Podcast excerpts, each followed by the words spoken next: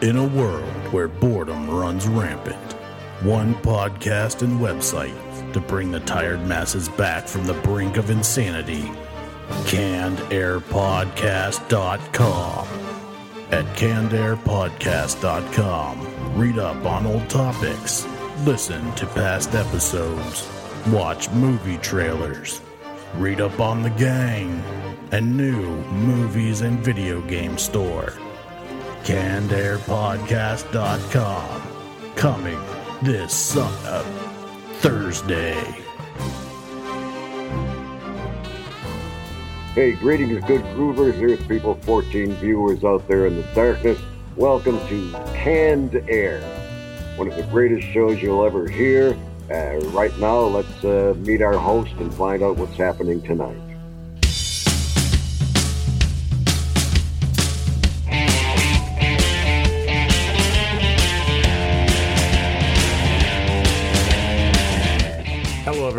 To a very special episode of Canned Air, the tribute to comics and pop culture. I am Jeremy Colley. I'm Jack Doherty. Jeff Holcomb. And today we're going to be doing things a little different, actually, today and next week. Uh, today you're going to hear part one of two of our interview with. Two part series. Yes, with Fritz the Nite Owl and his producer, Mike McGraner. For those of you who aren't familiar with Fritz's work, uh, for the past, what, like 40, 50 years, he's been in radio broadcasting and television broadcasting here in, uh, in Ohio, and his reach has far, uh, surpassed Ohio even. He's got a lot of fans out there, and um, and now there's a uh, new incarnation of Nite Owl Theatre that can be seen online at www.fritzlives.com and at Studio 35 in Columbus, Ohio. For those of you that live down in this area. Right. So we got the inter- or excuse me, we got the opportunity to talk with Mike and Fritz for a couple hours today, and we are splitting that up amongst two episodes. So let's get right into the first half of our interview with Fritz the Nite Owl.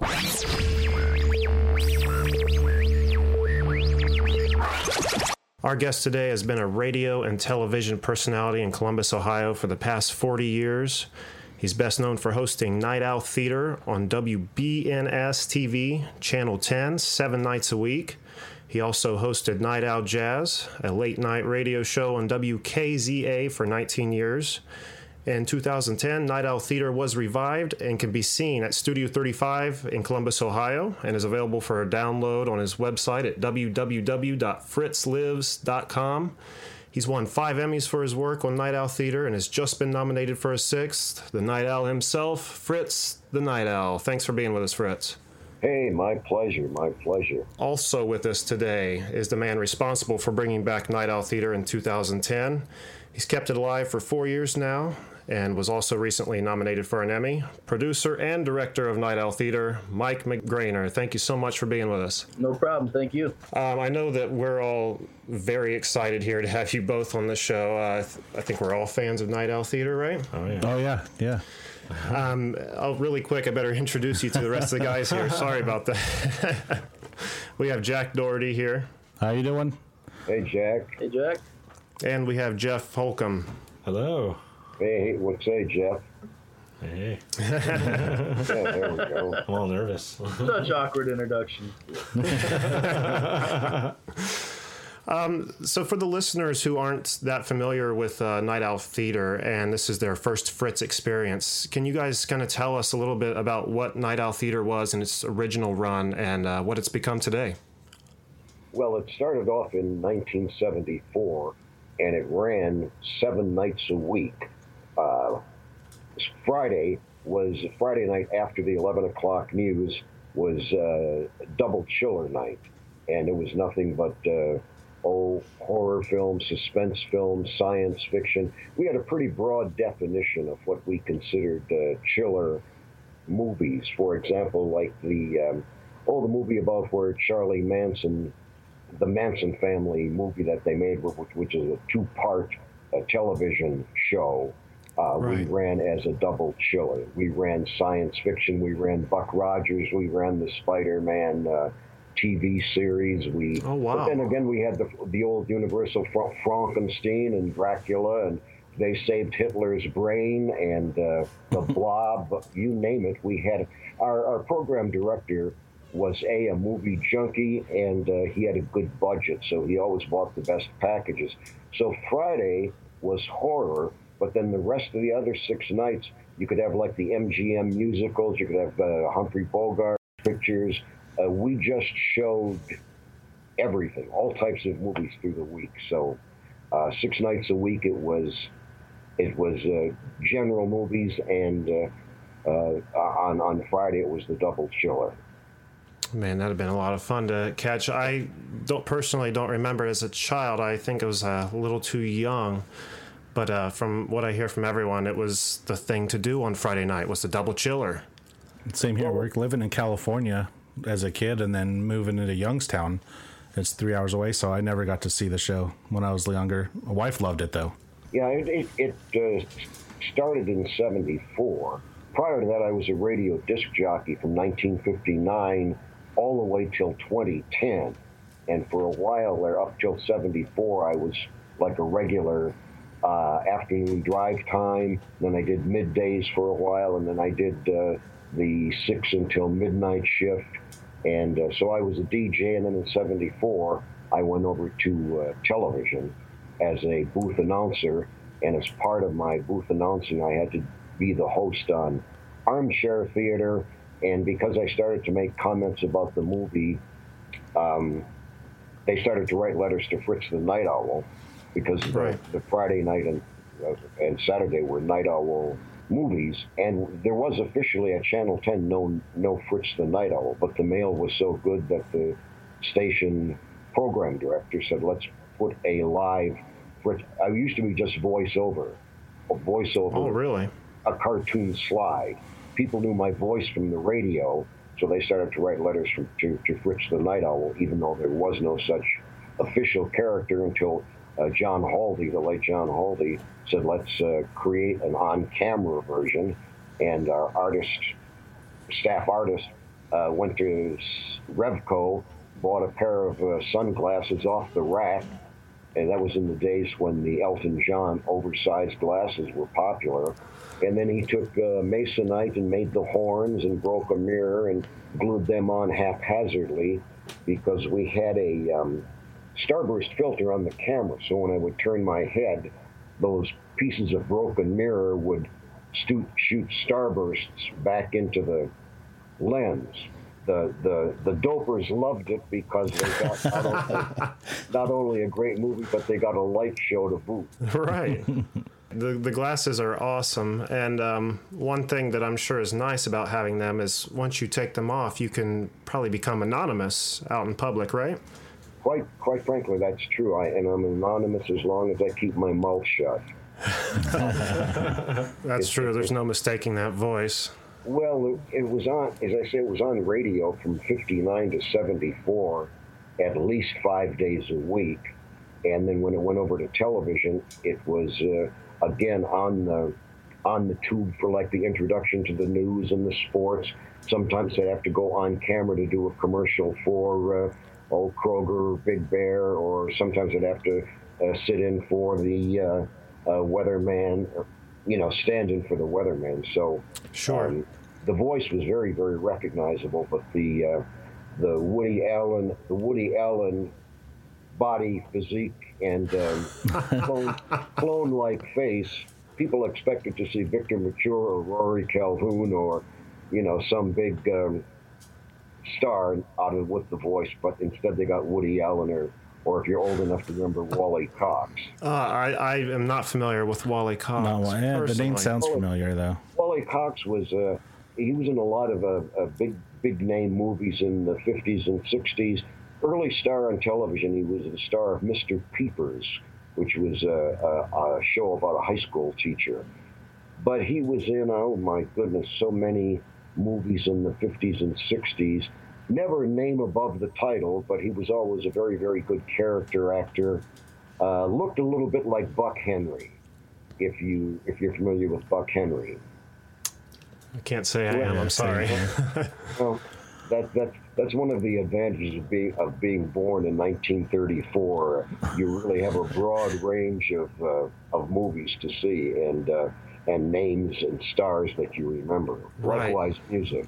Wally Cox was uh, very similar in looks to and build to Woody Allen, and, and and so was I. Got the same looks and build, although I've I've got a little bit of a line and Kugel waist now that I didn't have then, but other than that, uh, uh, it's pretty much the same.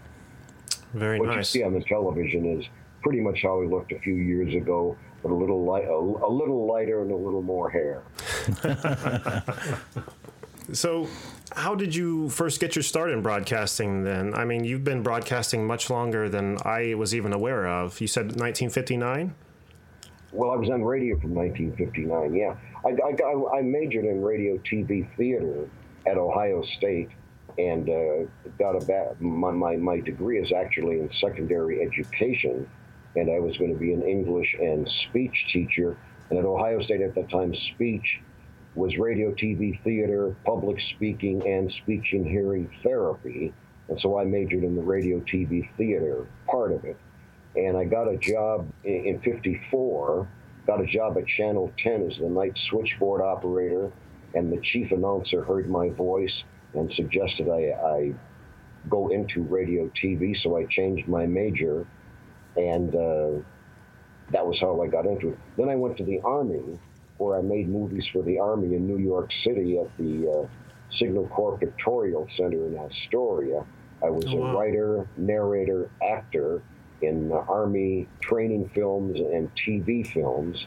And um, I learned an awful lot about the uh, special effects that I used as, as Night Owl uh, because they were just new, and the only people on television using them were Steve Allen and Ernie Kovacs. And so um, I learned that stuff in the in my two years in the army in New York City. Uh, the place I was stationed was is now uh, Kaufman Astoria Studios, where they shot Fort Apache, The Bronx, and The Wiz. And it's one of the Oh, wow. the old Paramount Studios in New York City. Huge, huge, huge studio. You could have dropped the Channel 10 building into this thing. It was easily a half a block square.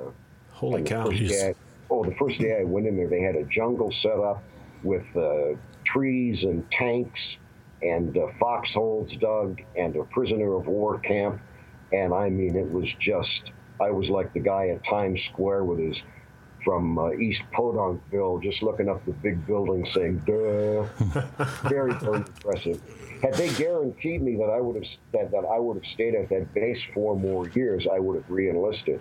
But they didn't, and I didn't want to end up in uh, Fort Huachuca, Arizona, or some you know some place like that. So, uh, in those days, if you were drafted, your old job had to keep your job for you. So when you got out of the army, you got your old job back, Right. and that was when I I started uh, uh, on the radio part time, and uh, from the and I was doing props and news writing for television, working at an advertising agency as a uh, voiceover person and a commercial writer and an artist, doing the, the roughs for our clients' ads.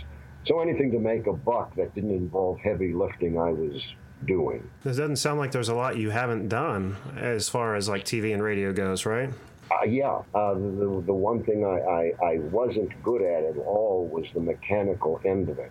Was one of the worst one of the worst tape editors in the world. And of course, in those days, you had to have reel to reel tape, and you'd slice it, and you'd cut it, and you'd resplice it, and uh, as a last resort, they would have me edit stuff. But I, I wish I had learned that part of it better, because uh, all I all I was interested in was either being on the mic or in front of the camera, and um, I should have learned more about what was going on behind.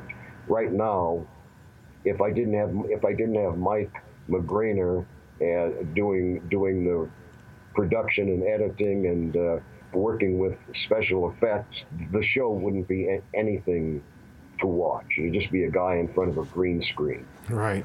Now, I've also seen in like old footage, you've been, uh, or you've had the pleasure of doing interviews with like Betty White, Diane Sawyer, Pat Sajak, just to name a few.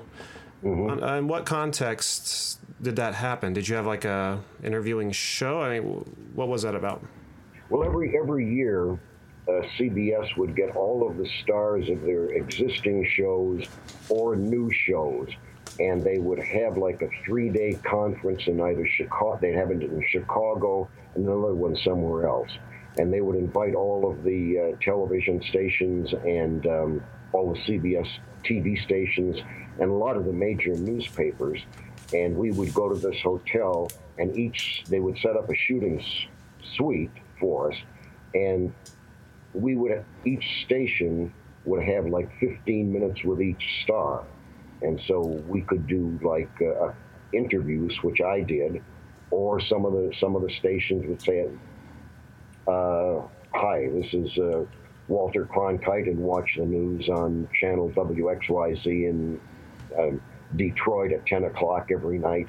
So the, uh, the stations would, would uh, do what they wanted to the stars to do of, of the returning shows or the new ones.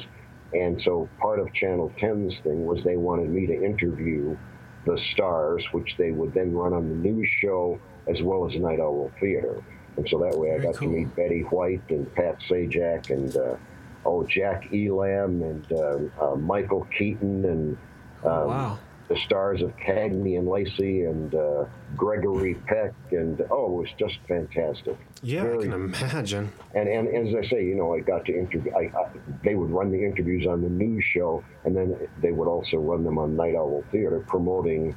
Uh, Larry Hagman was there, and uh, for, for Dallas, and Pat Sajak was there for Dow, also for Dallas, and oh, who was the good-looking girl on Beverly Hillbillies? She was there, terrific. Oh, Ellie. Uh, yeah, I was gonna say that's her name, but I don't. I don't remember her real name. But... Can't think of her name. But we met a lot of stars, and, and as I say, with the do this, we would be in these shooting suites in this hotel, and the stars would just go from room to room and we would have them for 15 minutes, and then they would do an El Splitto and go on to the next the next station's room, and another star would walk in, and we would. Uh, you know, you, you, you, chat and you get to know them a little bit, and then you say, well, okay, we'd like you to do uh, three promos for the station and then a five minute interview with Fritz the Nite Owls. So that's the way it, uh, we met Diane. That's how I got uh, Diane Sawyer and uh, everybody that you saw. Yeah. You got to interview does Diane Sawyer instead of her interviewing. I, I, got to see. Uh, yeah, she was. Uh, she was just starting. CBS was starting a morning news show, and Diane Sawyer and it was one of the four uh, leads on it, and she was there. And I forget who the guy was that she was with, but uh, we got to to do him, and um, as, as I say, it was just that's how I got to interview all of those people. Or if a star would come to town, like in a, at the Kenley Players, uh, we would do. Uh, uh if we could get an interview with them, we would. Uh, they'd come to the station and we do an interview with them, and they might do an interview with me and with Flippo and with Chet Long, and we would just run them to plug whatever they were plugging and ask whatever other questions we wanted to ask. Uh, I've been starstruck ever since I was a kid, and I'm still starstruck. To me, it's a big deal to meet um, when I get to meet, you know, stars like at Horror Hound. Right. We met the lady from The Birds. Uh, what was her name? Uh, Tippi oh, wow. Hedren. Tip, meaning Tippi Hedren and Pam Grier and Elvira. I mean, to me, I'm just like, I'm like the guy that's, you know, standing in line waiting to meet them and see them. And, so, I, last year I just took Fritz to meet Stan Lee, which was oh, a really, really, cool thing because those guys are, uh, you know, those guys are from the same exact era. So, yeah. well, the thing was, I, I, originally, when I was growing up, but there was no television, and our entertainment was uh, comic books. And I originally started off, I wanted to be a comic book artist. So I had a big interest in comic books. And then you had the movies, with your Saturday afternoon serials with uh, Captain Marvel and uh, Buck Rogers and Flash Gordon, and then you had um, the radio afternoon radio shows with uh, Terry and the Pirates and the Black Hood and the Lone Ranger and uh, my, oh, wow. one of the guys that influenced me in voice was Howard Duff on this, who was the radio Sam Spade, and Jeff Chandler, who was uh, radio's Michael Shayne, and then he was also Mr. Boynton, the bashful biologist, on uh, our Miss Brooks radio show. But he was also a big leading man star for uh, Universal Pictures, and he was too. That's why he didn't show up on the Miss Brooks TV show. Was he was too heroic looking to be the bashful biologist, but uh, oh. great voice. And so I picked up a bit, a bit, of him and borrowed from this guy and Dean Martin and Rory Calhoun. And if I, if I liked their style, I kind of incorporated them to not do an imitation, but sort of catch their phrasing, what they would punch up and what they throw away, and the rhythm of uh, what they would do. So it, right. when I met Steve Al- Steve Lawrence, the singer, somebody asked me, you know, uh, um, what advice would you give to a young guy coming up and singing or show business? And Steve Steve Lawrence said, steal from the best. So that's what that's what I did. And of course, when yeah. I was at Ohio State, we had uh, oh, I had 15 hours of uh, theatrical acting and uh, 30 hours of just radio announcing and acting. Because when I was at State, the radio shows were still big, and uh, you could make a living as a radio actor. And you, um, um, oh, say for example, William Conrad, the guy who was the fat man on the show Jake and the Fat Man, he was the oh, radio wow. he was the radio voice for Matt Dillon.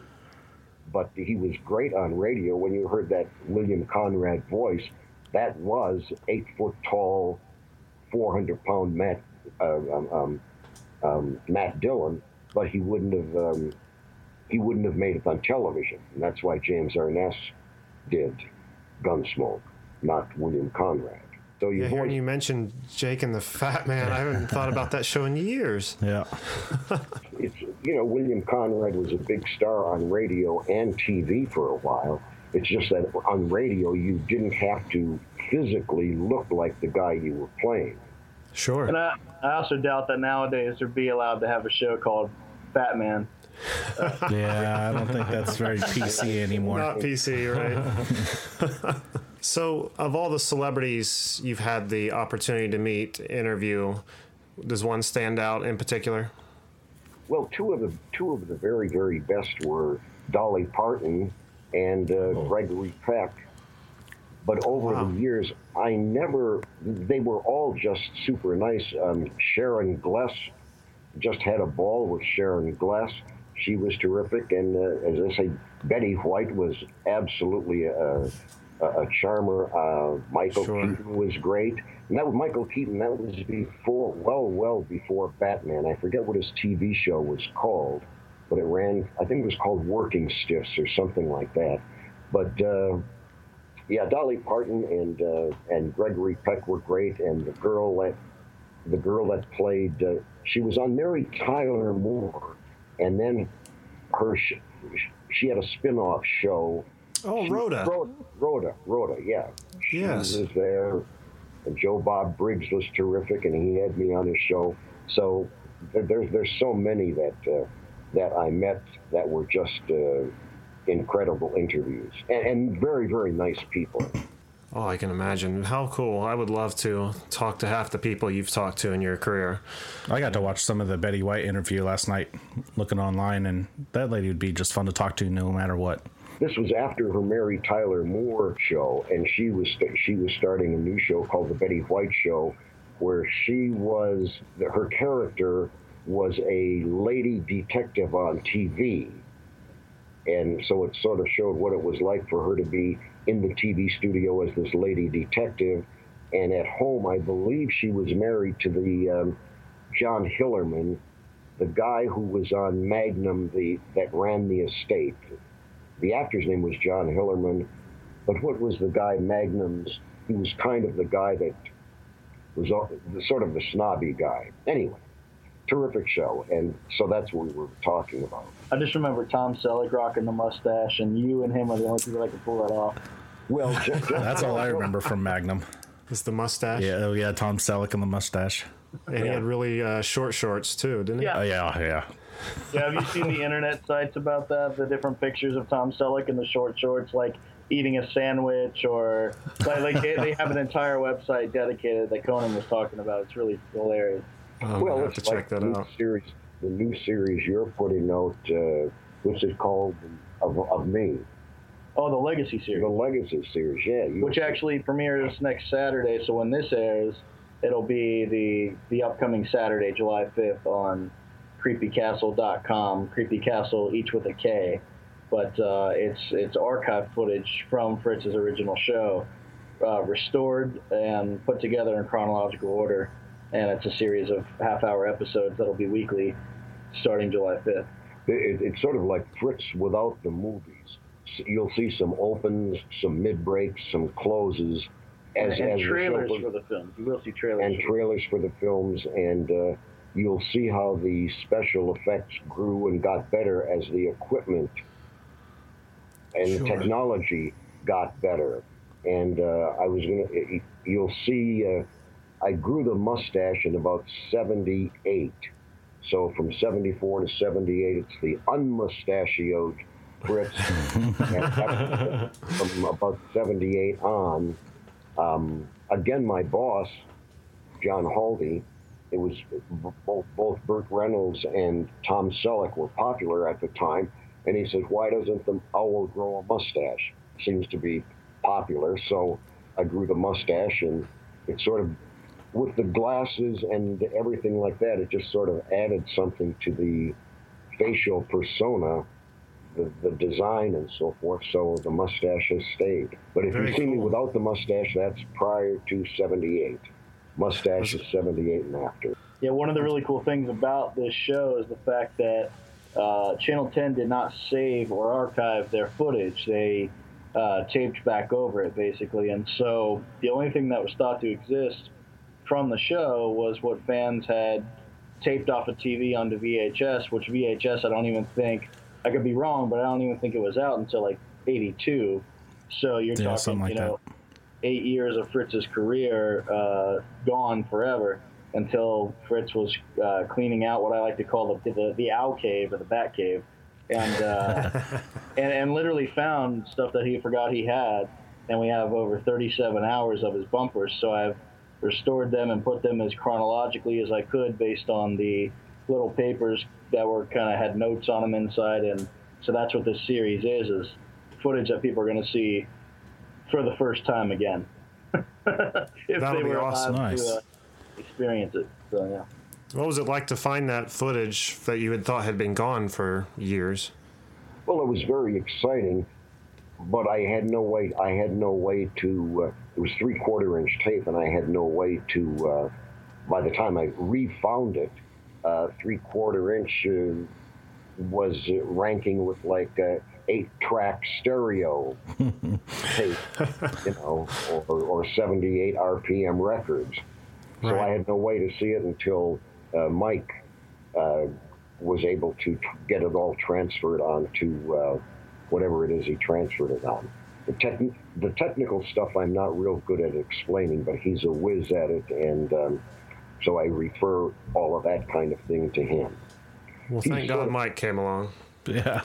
well, I didn't. I didn't want to do the show uh, when they broached me on that, I thought, you know, who's going to want to be interested in seeing this stuff other than, say, my relatives and maybe a few hardcore junkie um, horror fans. And uh, but finally, my family and Mike and some other people talked me into doing it, and we had the, the debut at the uh, Grandview Theater, and it was a sellout, and it ran on the on the internet at the same time, and I saw the sellout and all the people there and the standing ovation, and I thought, well, mea culpa, mea culpa. You guys were right. I was wrong, and uh, like Topsy, it just grew. For me as a fan, it was so cool to see him win. Uh, he, he actually won his sixth Emmy, first for this show last year, and this is he's now nominated for his seventh. Oh, uh, I said that wrong. So, so well, that's okay, but it, it was. I'm just saying, like from a fan perspective, like myself, it's like it was amazing that something we could have done now uh, added to his collection of Emmys. Like it was just, it was a really surreal thing. Yeah, I uh, to go I, through. I had five Emmys from Channel 10. I won the last one in 1992 for the work that got me fired in 1991.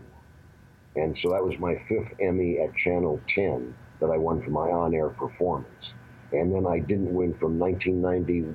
well, as I say, 1991 I left, and in 1992 was when they awarded the Emmys for 1991. And so I won five at Channel 10, and then I then I waited 20 years or so and won number six last year. I don't like to rush into these things. So this year, cool. Mike, Mike and I are nominated again. Mike is director, and me for on-air host. And uh, with a little bit of luck, we'll uh, have another statue to put up on the mantle. No, I That's don't awesome. think luck will have anything to do with it. I think you guys deserve it. You guys do amazing work together.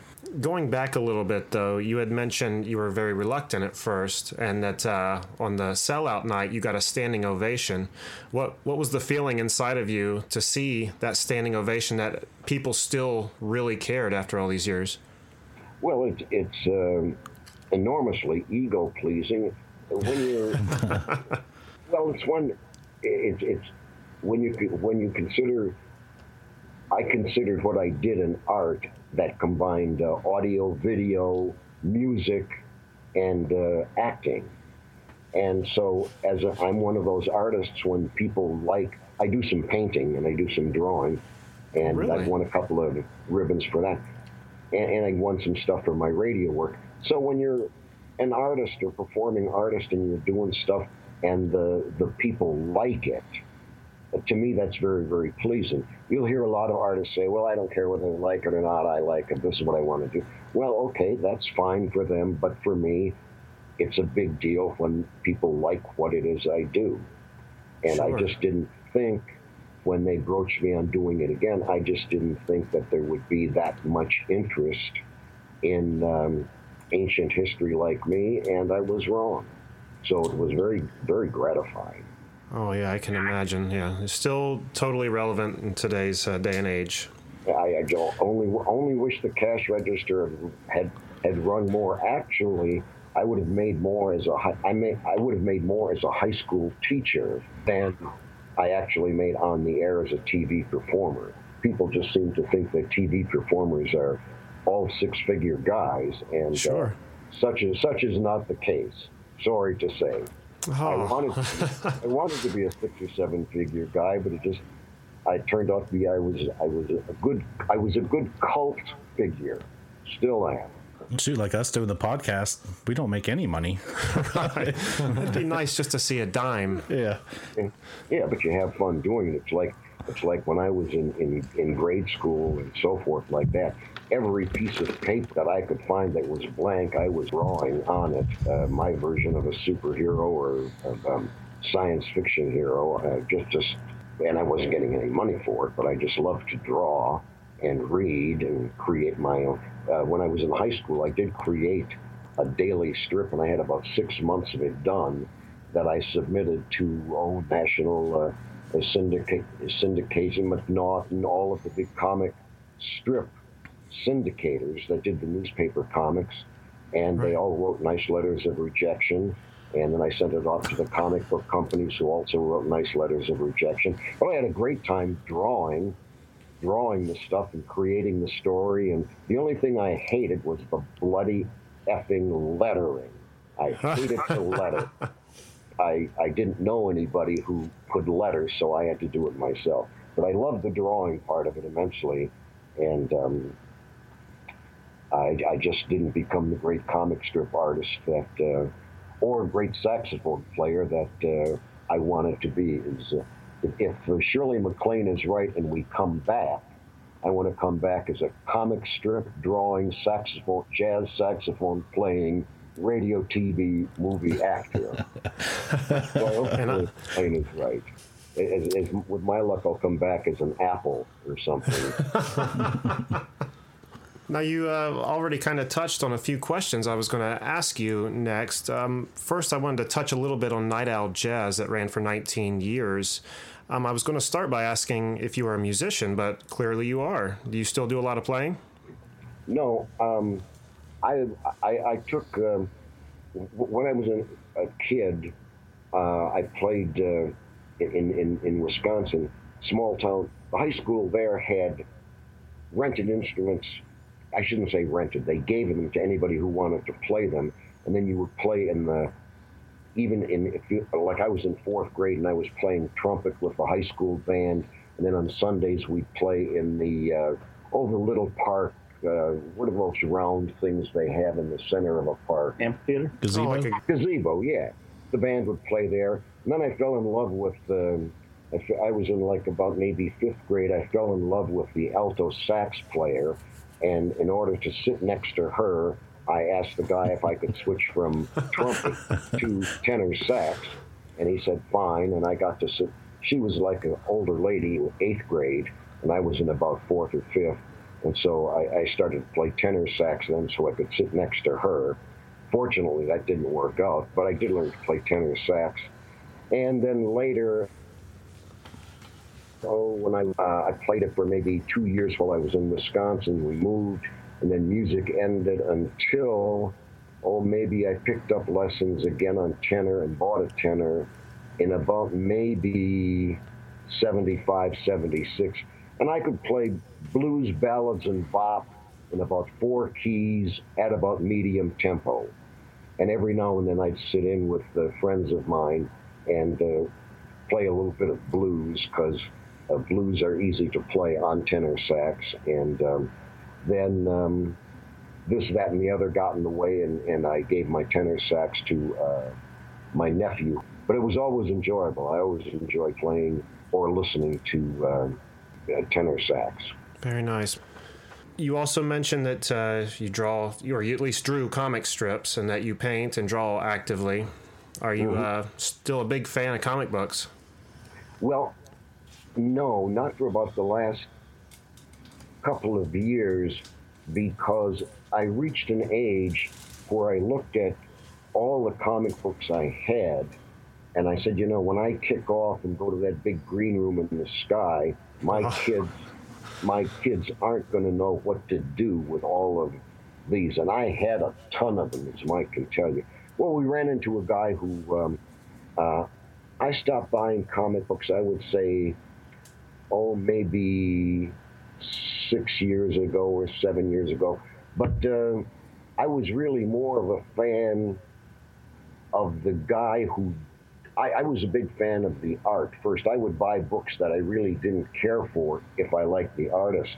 For example, Frank Frazetta could draw anything, the yellow pages, the obits, and I would buy it because Frank did it. And I was that way with Wallace Wood and uh, um, Neal Adams was one of my favorites, and Gil Kane was uh, a big. Uh, I was a big favorite. Uh, would buy anything Gil Kane would do. Jerry Ordway was fantastic, and uh, oh, obviously Burne Hogarth was uh, one of the masters from the '40s, and um, Harold Foster, who did Prince Valiant. So I was really into the art, and and and a lot of the characters too. Oh, oh, Alex Raymond, who did the original Flash Gordon. My goodness. When you see the Buster Crabbe 1936 first Flash Gordon movie, it's like Universal Pictures just went to those Alex Raymond drawings and pulled it out and then put Buster Crabbe in there. Absolute perfect representation, as was Tom Tyler as the Adventures of Captain Marvel, which is those two serials, Flash Gordon, the first Flash Gordon, and the Captain Marvel with Tom Tyler are regarded as the two best serials from the 30s and 40s ever made. And I recommend them highly to any and all who enjoy uh, comic strip serials. You've had four appearances in uh, The Power of Shazam. How did that start or come to be? Well, actually, there were five or six, and then there were a couple of mentions. Uh, Jerry Ordway did a hardcover book called The Power of Shazam, and the original Captain Marvel, the 40s guy, um, was my favorite when I was a kid, and Ordway came pretty close to catching that vibe. So I, and it was a hand painted book, really beautiful book, Oh, wow. a heavy slipcover. No, I'm sorry, hardcover. It's called Power of Shazam, Jerry Ordway, and it, was hand painted. And he did a pretty good job. And I just wrote him a fan letter telling him how much I enjoyed it and I thought it was good. And um, he wrote back, you know, told him what a big Captain Marvel fan I was. and uh, he wrote back and said, "Would you mind if we used Fritz the Nite Owl uh, as, as a co-worker with Billy Batson at Station Whiz?" And I said, "I'd be honored." And so I showed up a couple of times uh, in the book. Although the Captain Marvel that the DC came up with really wasn't a good representation of, of the 40s version, which was the largest selling comic book of its time. That is it. Really? You know, Donald Duck, Superman, Batman, Wonder Woman, Mickey Mouse, Peanuts, Little Lulu was the was the largest circulation of any comic magazine for about four or five years, and um, uh, I was in the Captain Marvel club, and Captain Marvel wrote me a letter every every month to uh, tell me what was happening. How neat. Anyway, anyway, so so Jerry Ordway just uh, asked if he could use me, and I said yes, and he and I started a oh a snail mail converse, uh, conversation every couple of months. He'd write or send a drawing or a rough or something, and um, that that's the way it happened, just sort of by accident. Um, and I appreciated it immensely. The, another Yeah. thing I did reference comics was uh, Warner did a series called Warner Video Comics. And what they did was they sent, they blew up the original artwork, the original black and white artwork, and then they would uh, hand paint it and they would send it to us here in, to the a lady in Columbus at the Warner Studios, and we would act out the comic book art, and the camera would pan and scan and go over the original art by Neal Adams or uh, whoever it was, and uh, we would, you know, act out the balloons and the sound effects. So and so a person could look at that and could hear what was it could hear what was in the balloon dialogue and could hear the sound effects and it was sort of like a radio show where you actually got to see the comic book picture going with it so you could read along with the screen or you could just listen to it and i did 13 episodes as hal jordan green lantern and Oh, then wow. i saved saved the universe 13 times Nice. what, uh, what other DJ or, or, or, or movie host can say that? And then I was in, I did all of the voices for six, miss, all of the male voices, plus the narrator for six Mystery in Space comics, where, uh, and then somebody else did the female voices, obviously. Uh, and serious, and they also had one on Superman, Batman, Flash, I think Hawkman they had, Wonder Woman they had, Green Lantern, and different actors in Columbus would play these. We had sort of like a, a voice acting repertory company that would do these uh, Warner Video comics, which ran in Columbus for about, oh, maybe six, seven months and then disappeared. And where they are now in the vaults at Warner, Time Warner, God only knows. They need to re-release them. I want to see Yeah, I've been trying to Yeah. track them down. if, if they can find it. But it was called Warner Video Comics, and uh, and I, as I say, uh, my main one was was 13 issues of Green Lantern. As, You'll have to keep us informed if you can find it. yeah. Well, but you see, the thing is, I, I was I grew up with the original Green Lantern, Flash, Atom, Superman, Batman, Wonder Woman. I don't know how hip you are to the DC superheroes, but when the comic book renaissance came, the 1940s Superman just wasn't the same as the 21st or the the, the, the 20th century one or uh, Silver Age one. Oh, So okay. what they did was they set up that parallel universe business where the 1940s, the original Flash, the original Green Lantern, original Spectre were lived on that universe as did Captain Marvel and the Black Hawks and a whole bunch of those people. Then there was the universe that you and I live in now, where those 1940 comic books were just comic books, but there were there was a new Flash, a new Green Lantern, a new Hawkman, etc and Superman it was a different Superman, and Batman also. And then, of course, I, I always was a big fan of the Marvel ones too, and they had um, like the Human Torch. That's in the Fantastic Four now was not the original Human Torch from the 40s. Mm-hmm. The uh, Submariner is the same guy. Captain America is the same guy, but uh, the Vision was a different guy in the 40s. Mr. Fantastic didn't exist, nor did Iron Man or Thor or um, a whole bunch of the Marvel superheroes now didn't exist in the 40s. But guys like Human Torch, Submariner, Captain America, uh, the, uh, the Vision, um, oh dear, a lot of more back then. But there's new versions now. But there was no there was no Avengers and there was no X Men and those are all new Stan Lee, Steve Ditko uh, creations. Right. Wow, your comic knowledge is making me feel ashamed. I don't I don't know half of this stuff. well, well, one thing to note when Fritz was uh, you know, finding all his comics and everything, and we brought the guy over the comic dealer, uh, Fritz did have in his possession, though it was worn, uh, a copy of Amazing Fantasy 15. Holy wow. cow! That's the first appearance of Spider-Man. Yeah. And, and, and, it was really an El Crapo condition. Um, I had got it from a secondhand book dealer, and I paid three cents for it. But I mean, the, the cover was ripped, and the kid that originally had it had written stuff inside, but it had all the pages were intact. Nothing was ripped out of it. When I say ripped, it was like worn. You know, it's El Cheapo paper, and it gets brittle, right.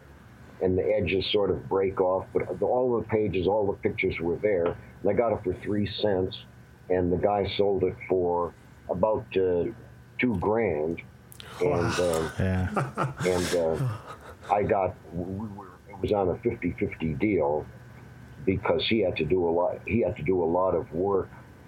Oh, like he had to he had to grade each of the co- and we're talking about oh he had tons. I had ton really I can't tell you. Well, let's see a stack. First first twelve issues of Fantastic Four stacks maybe that were oh four feet high and maybe uh, three layers deep. So to be four foot high by, oh, maybe four feet, five feet wide, stacked up. It's like Un- 10 long boxes. un- not even in boxes, unorganized. 20, 20 comic books shoved in a plastic Kroger's bag, another 20 shoved in a plastic Kroger's bag, and you'd find a You'd find a Vampirella next to a Fantastic Four, next to an Avengers, next to an Atom, next to a Flash, next to a Justice oh. League, and so forth. But um, I enjoyed them immensely. Anyway, this, this guy sold off, was able to sell, and that was what he does professionally.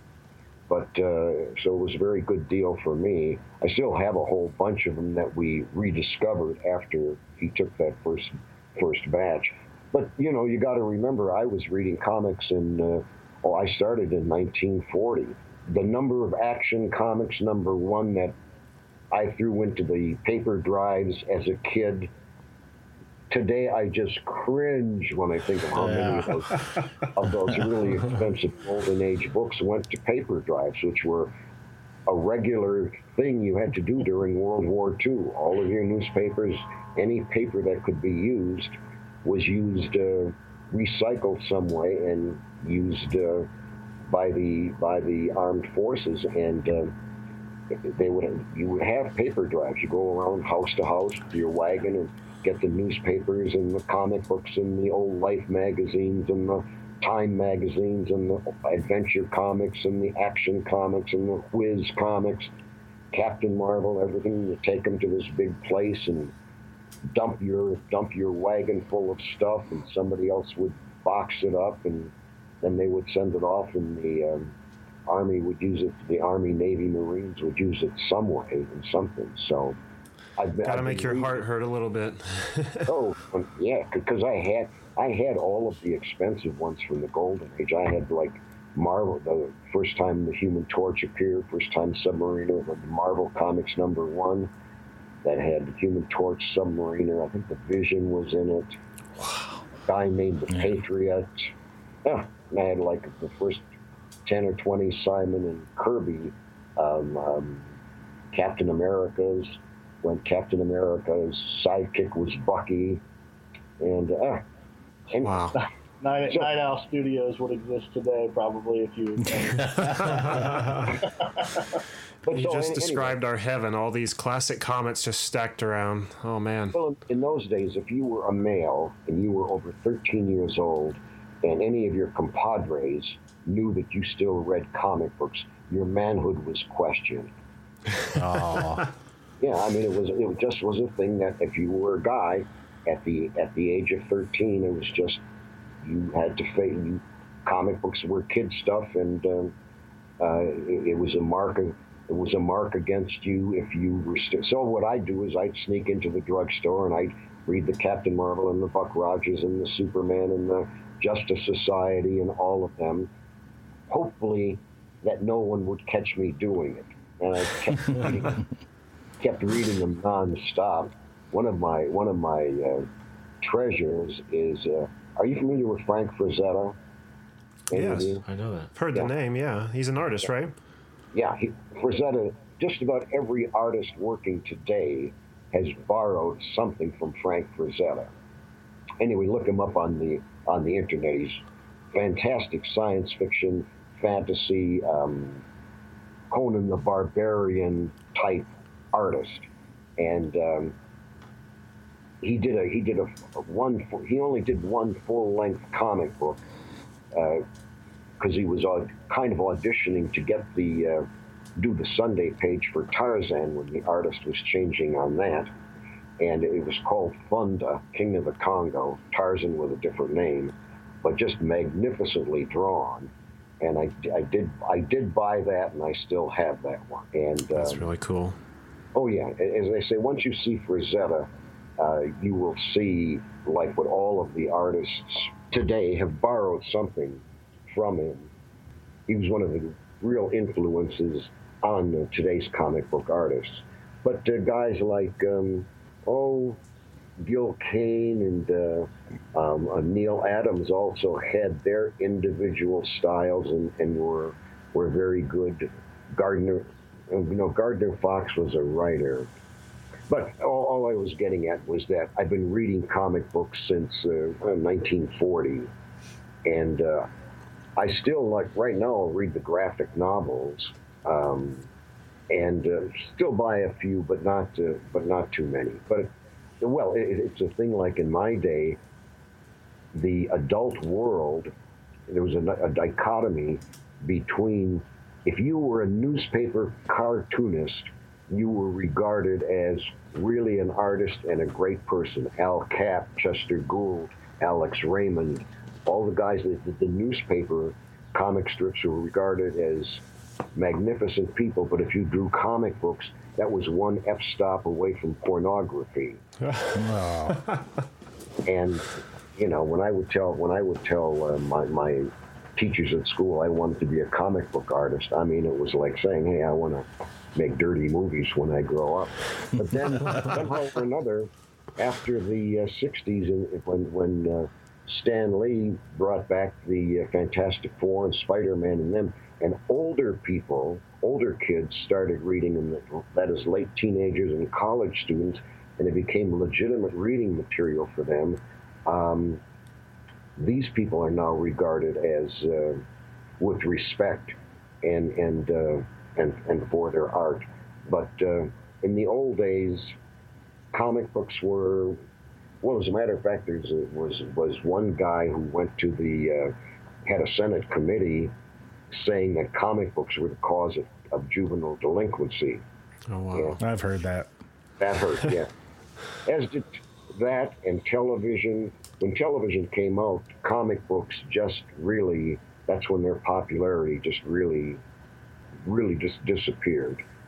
All of the old golden age stuff, other than Superman, Batman, a couple of science fiction anthology books, Wonder Woman, a couple of love comics, Little Lulu, Donald Duck. They stayed around, but most of them, the Captain Marvel, the Cap, Captain America, Human Torch, were were just lost until Stan Lee brought them back, and and uh, it became very, very hip for high school kids and college guys to be reading and drawing. They even teach a course in comic book art now at CCAD.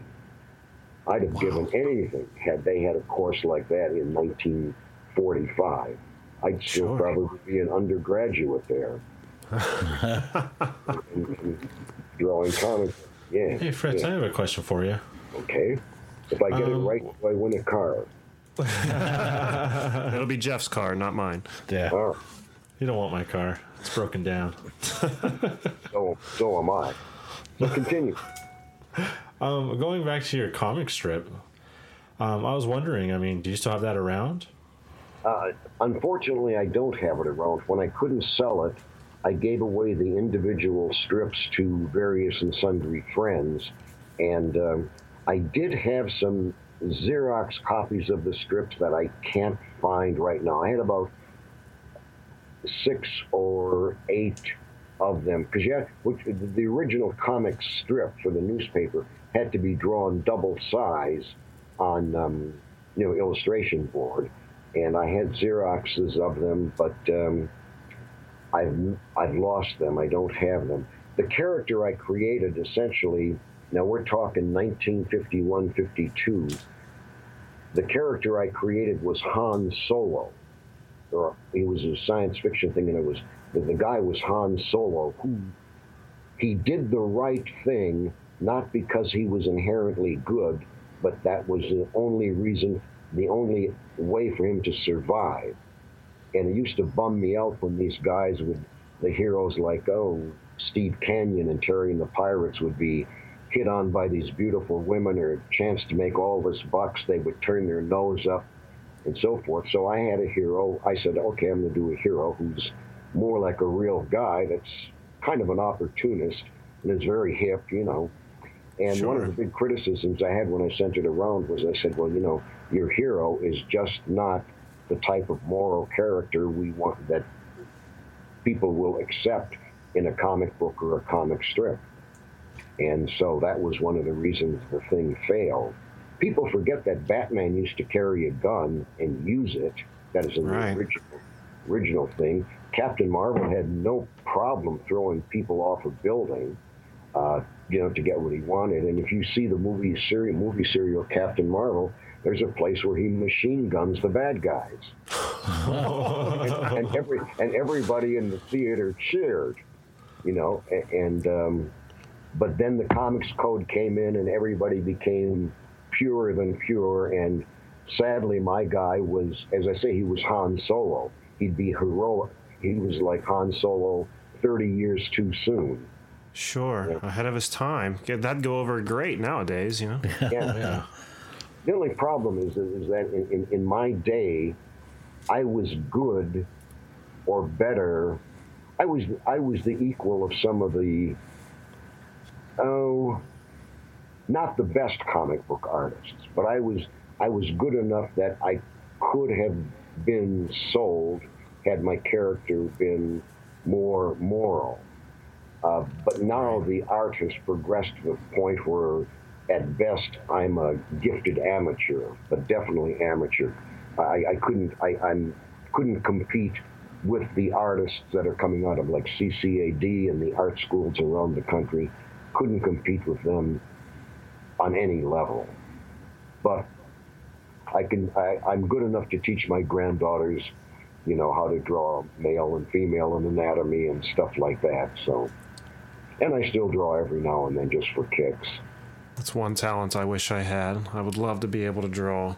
Now, you uh, mentioned before you were a huge fan of uh, Captain Marvel. How did that come to be? I mean, why why Captain Marvel? Why does he stand out above Superman or Batman or any of the other heroes for you?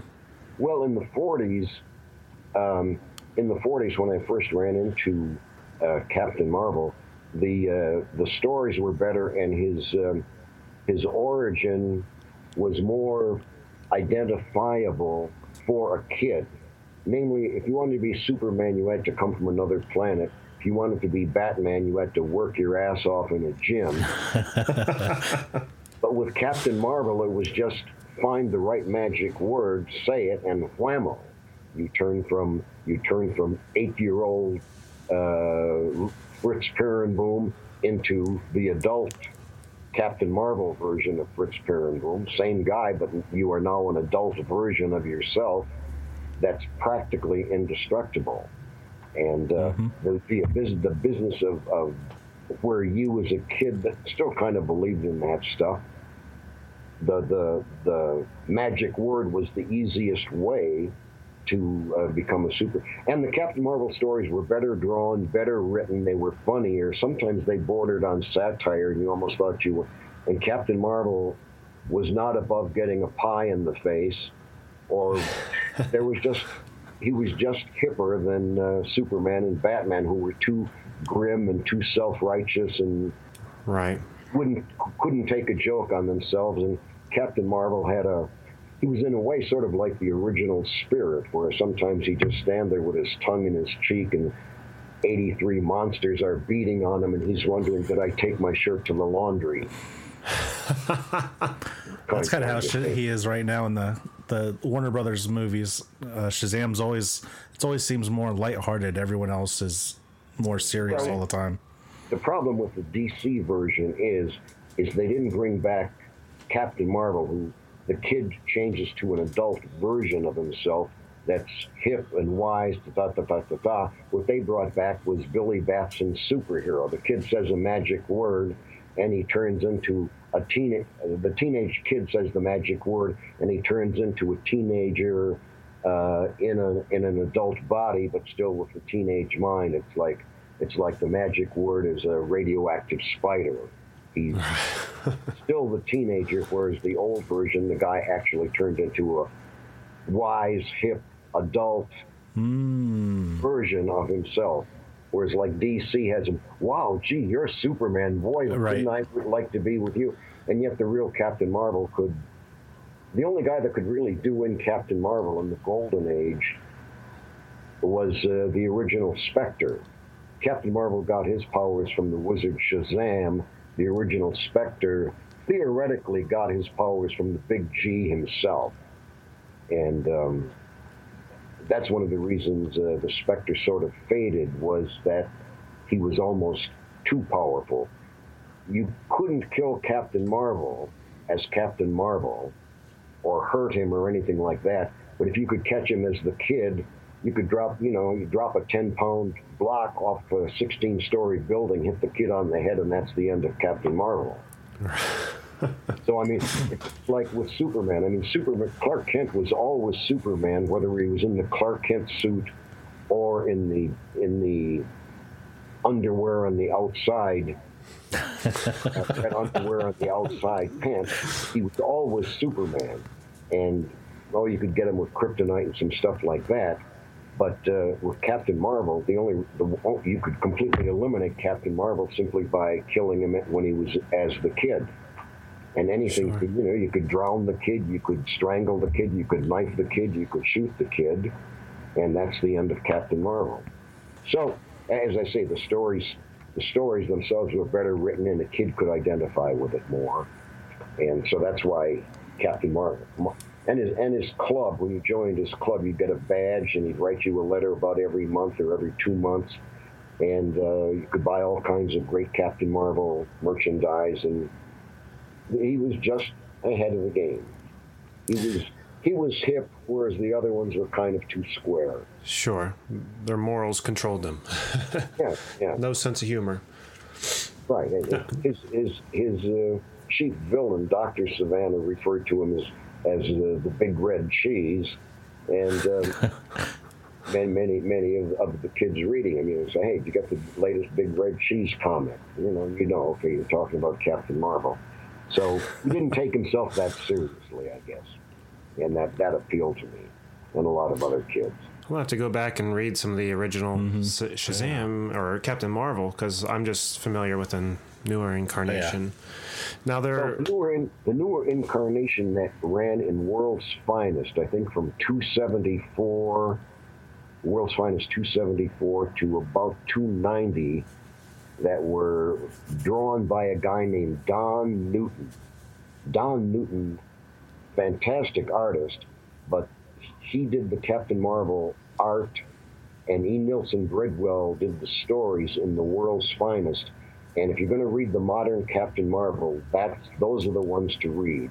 Well, well worth seeing, both in terms of art and story. I will definitely be checking yeah. that stuff out. Sounds awesome. Those those uh, world's finest comic book stores, you can buy those for about two bucks a pop. I mean, they're not they're not expensive uh, at all. I mean, they're just slightly more than what the cover price was when they came out. Still cheaper than new comics, right? Yeah. yeah. What are they like, four to five dollars? Ain't that the truth? Yeah, it's ridiculous, but I've got to keep reading. So. yep, yep, yep. Talking to Jonah about the whale there. now there have been uh, talks of DC actually making a Shazam movie. Have you guys ever thought about trying to get Fritz a, a cameo in this movie, being part of his comic past? Is that a possibility? I think they they've changed. When I stopped buying the Captain Marvel oh four or five years ago, they've changed the character drastically, and there's been talk of a movie about him. Oh, ever since the days when Burt Reynolds was a star, and he was one of the people they were considering to play Captain Marvel. And there's been talk about that movie. Oh. They've written a couple of scripts, but it's just gone nowhere.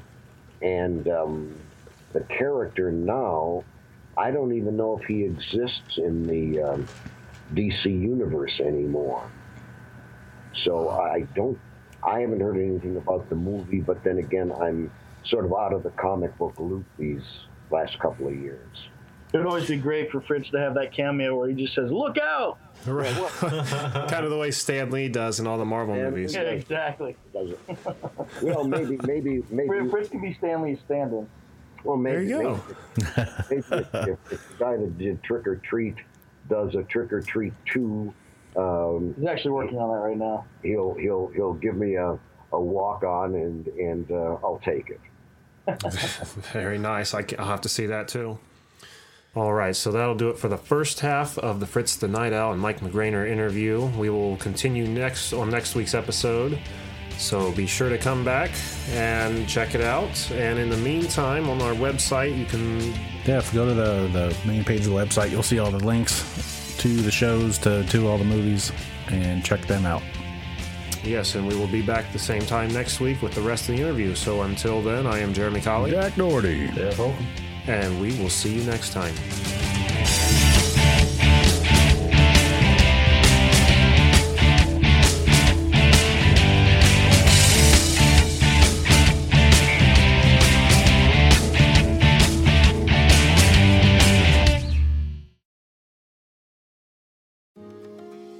My name is Cindy Burnett, and each week I interview at least two traditionally published authors on my podcast, Thoughts from a Page. We talk spoiler free about their books, so you can listen whether you have read the book or not.